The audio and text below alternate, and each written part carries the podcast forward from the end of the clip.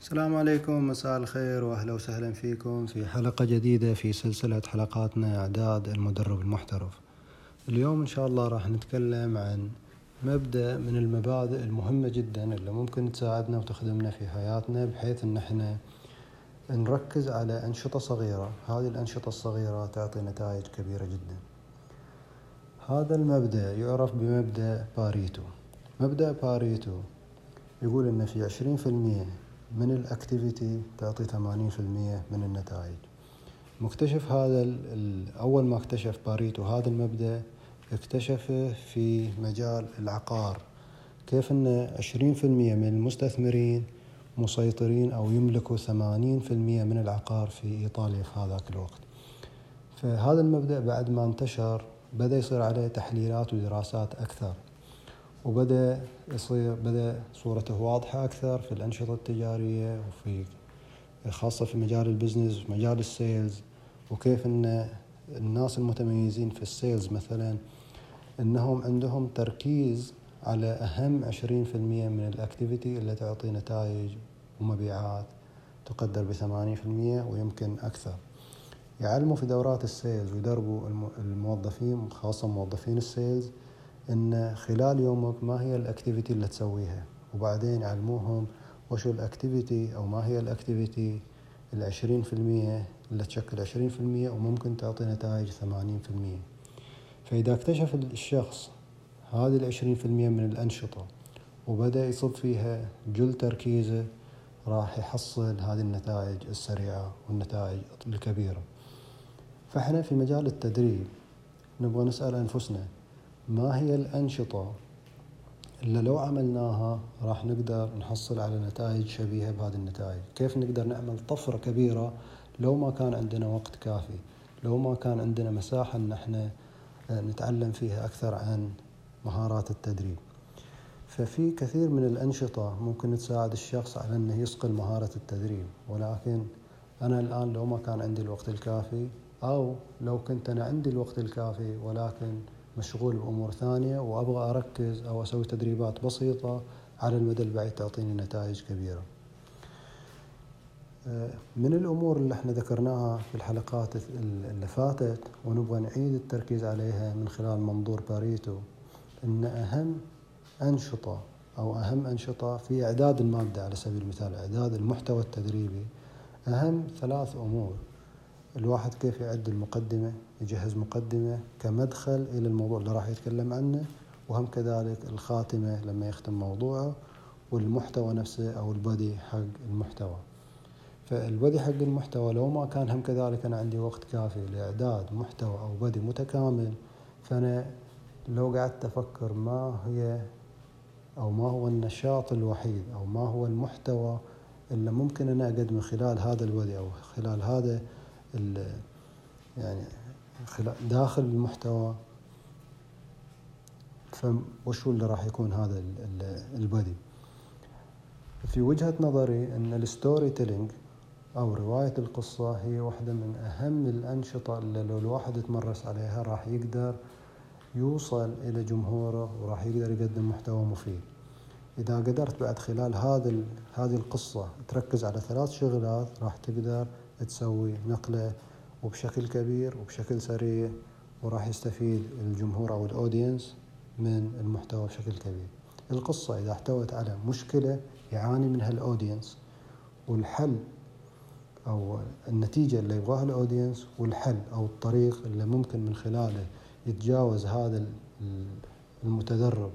المشكلة اللي هو فيها إلى الحل اللي يسعى إليه أو النتيجة اللي يسعى إليها والحل موجود خلال هذه القصة. فإذا قدر الشخص أنه يركز ويتعلم كيف يقول قصة ويكون فيها هذه الأمور الثلاث بالإضافة إلى أنه يجهز مدخل ولو مكون من كم جملة كذا دقيقة دقيقتين وهم كذلك خاتمة راح يقدر يعمل جنب وطفرة في مهاراته مهارات التدريب. لأن الآن إحنا لو نبغى نتمرس أكثر ونتعلم ونلاحظ هذه الأمور. آه، لازم أو أقترح يعني مو لازم إن الواحد يلاحظ الناس اللي يتفاوضوا مثلا. راح يلاحظ لو شخص قاعد يتفاوض 20 دقيقة راح يلاحظ في التفاوض من 20 دقيقة يمكن أربع دقائق هي اللي تصير فيها الطفرة وهو اللي يصير فيه الانتقال والإقناع. وهذه العشرين أو العشرين في المية اللي تعطي النتيجة المرغوبة. يعني يمكن تكون 16 دقيقة. ما لها ما لها تأثير على الشخص اللي قاعدين يفاوضوه أربع دقائق اللي يكون فيها آه، فيها أهمية. هم كذلك بالنسبة إلى الناس اللي عندهم مشاكل في علاقاتهم أو في الكوميونيكيشن راح يلاحظ أن في كل مرة كم جملة يقولها تصير بعدها مشكلة. فهذه من العشرين في المية من الألفاظ اللي يستخدمها تسبب له ثمانين في المية من المشاكل في ال communication. العصبية على سبيل المثال أو التسرع في الرأي أو عدم التروي فإذا الواحد عرف أنه يركز ويحاول أنه يسيطر على العشرين في المية اللي تسبب له مشاكل وتعطي العشرين في المية من, السلوكيات اللي تسبب له ثمانين في المية من المشاكل فراح يقدر يعمل نقلة في هذا الجانب بكل تأكيد. أه، هم كذلك إحنا لو نلاحظ حاجات بسيطة في حياتنا نشوف مثلا دولابنا اللي في ملابسنا. دولاب الملابس. راح نلاحظ هم كذلك إن 20% من الملابس نستخدمها يمكن 80% من الوقت. أحيانا النسب شوي تختلف ولكن هي الفكرة واحدة. يعني أحيانا لا 10% من الملابس أو 10% في 90% من الوقت. أو 30% من الملابس نستخدمها في 70% من الوقت. أو مثلا 10% من الملابس نستخدمها في 90% من المناسبات. فهذه الأنشطة أو هذه السلوكيات إحنا يمكن نسويها بس إحنا واعيين لها. اليوم إحنا نبغى نعمل وعي ننتبه نقول لأنفسنا انتبهوا ترى في بعض الأمور الصغيرة تعطي نتائج كبيرة. فإحنا دائما نبغى نعمل focus على الأمور الصغيرة اللي تعطي نتائج كبيرة. هم كذلك بالنسبة إلى وظيفتنا في العمل إحنا الآن. لما نروح نباشر عملنا في عندنا أنشطة و activity ويمكن زحمة في العمل. فأنا بدل ما أكون منشغل في كل الزحمة أول ما أبدأ دوامي مثلا أو يومي أحاول أو قبلها بيوم مثلا يكون عندي دفتر صغير أسجل فيه كل الأمور اللي أنا محتاج أن أنا أنفذها وأي شيء يجيني خلال اليوم أسجله في هذا الدفتر وبعدين أتساءل أسأل نفسي ما هي أهم الأمور أهم عشرين في المية من الأمور اللي أنا أحتاج أديها وهي مطلوبة بنسبة 80% أو تعطيني نتائج أو رضا من المديرين بنسبة 80% إذا قدرت أنا أوصل إلى هذه الأنشطة راح أقدر أطور نفسي في العمل راح أقدر أطور نفسي في مجال التدريب والإلقاء راح أقدر أطور من علاقاتي وهكذا. فإحنا دائما نبغى نفكر ونركز على العشرين في المية المهمة اللي تعطي نتائج وطفرات كبيرة. مثال أخير توضيحي آه، common sense يعني من الأمور الواضحة. لو كنا إحنا قاعدين نلعب كرة جولف وواحد عنده عصا والمضرب والكورة وعندنا بيننا وبين الحفرة على سبيل المثال 30 متر. لو أنا ضربت الكورة بقوة معينة وبزاوية معينة راح تسقط الكورة في الحفرة. ولكن لو هذه الضربة حتى لو كانت بنفس القوة بنفس المجهود انحرفت بنسبة مثلا بدل 30% الزاوية إلى 40% هذا الانحراف على المدى البعيد على لين الحفرة. هل راح يكون فرق بين الكورة والحفرة عشرة في المية فقط؟ بما أن الزاوية إحنا اللي انحرفنا فيها أو انحرفنا عنها بنسبة مثلا عشرة في المية أكيد لا. على المدى البعيد الانحراف يمكن تصير أمتار كبيرة. فإحنا هم كذلك لا نست يعني لا نستصغر من بعض السلوكيات اللي ممكن لو سويناها نقول هذه مستحيل تعمل لنا طفرات في حياتنا. على سبيل المثال من ال activity المهمة طبعا في في كتاب حق ستيفن كوفي يتكلم المهم أو الأهم ثم المهم أو حتى في العادات السبع ذكر هذا الجدول. يقول في أنشطة يصنفها هو إلى مهم طارئ ومهم غير طارئ وغير مهم طارئ وغير مهم غير طارئ. يقول غالبية الناس يصرفوا وقتهم في غير المهم الطارئ وغير المهم غير الطارئ. يعني مثلا يبدأ يقعد يصرف وقته في ال social media أو يصرف وقته يشاهد تلفزيون أو يصرف وقته يفتر بالسيارة مثلا.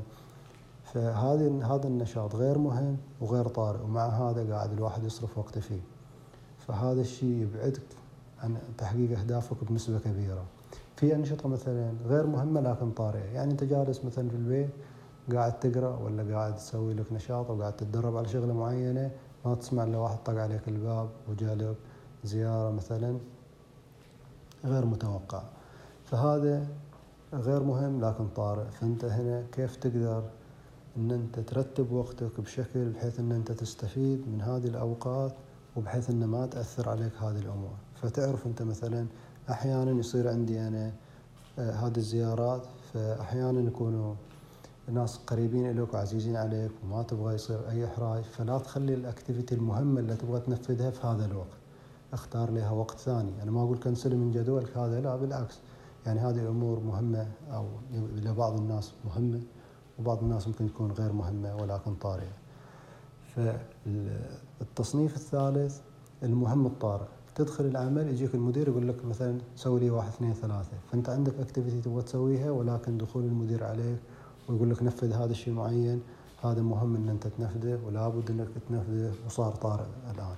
أو مثلا تدخل البيت عندك طفل يبغى يروح المستشفى أو مريض مثلا فهذا مهم طارئ. زين النقلات الكبيرة اللي تصير للواحد في حياته لما يقعد يشتغل على غير على المهم غير الطارئ. مثلا زي التخطيط مثلا زي التدرب على مهارات الإلقاء التدرب على برمجة التدرب على مهارة معينة مثلا أنت الآن ما هي ضرورية ولكن على المدى البعيد في المستقبل راح تعمل لك نقلة نوعية في حياتك. فهذه الأمور المهمة.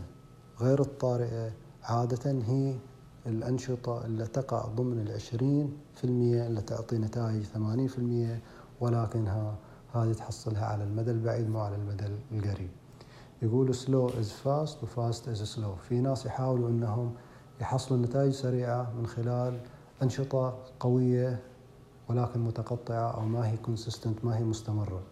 إحنا ما نبغى هذا السيناريو لأن هذا أصلا ما يعطيك نتائج مؤكدة. أما الواحد اللي يشتغل على آه، شغلة معينة ويستمر عليها على المدى البعيد هذا هو عادة اللي يحصل النتائج حتى لو كان سلو حتى لو كان بطيء ولكن هذا على المدى البعيد راح يوصل إلى أماكن بعيدة جدا. الناس اللي يشتغلوا بشكل متسارع وبشكل كبير طفرات يمين طفرات يسار بدون تركيز هذين عادة أنت تسبقهم لما يكون عندك فوكس وتعرف وش قاعد تسوي بالضبط. وقاعد تشتغل على المدى البعيد.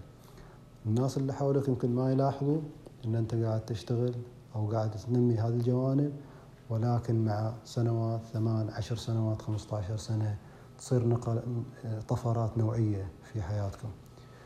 فنعود مرة ثانية في مجال التدريب.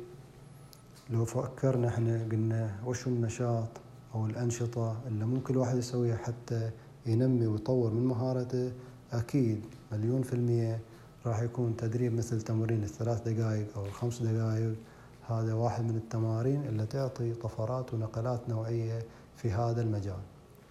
لو ما كان عندك وقت إلى مثلا أنت تقدر تقول والله حتى أطور مهارات التدريب والإلقاء عندي بحضر دورة تدريبية أو بقرأ كتاب أو مثلا بتابع برنامج معين أو بسمع البودكاست هذا اللي أنتم قاعدين تسمعوا حلقاته الآن. أو إن أنا بتدرب. لو ما كان عندكم وقت لكل هذه الأمور وما عندكم إلا تسوي شغلة واحدة أكيد مليون في المية راح تكون إن التدرب على الإلقاء مثل تمرين ثلاثة أو خمس دقائق كل يوم. هذا راح يعطي نقلة وطفرة نوعية أفضل بكثير من صرف مجهودك في كل هذه الأماكن بشكل عشوائي. ففكر وشوف وشو الأمور اللي أنت عندك في حياتك من أنشطة مهمة طارئة ومهمة غير طارئة وحاول توازن. مو دائما يصير جهدك وتركيزك على المهم الطارئ. خلي دائما جزء من وقتك إلى الأمور المهمة غير الطارئة وراح تشوفوا وتلاحظوا شوي شوي تقدم وتطور في حياتكم. وإن شاء الله نشوفكم في مقطع جاي وتحياتي في أمان الله.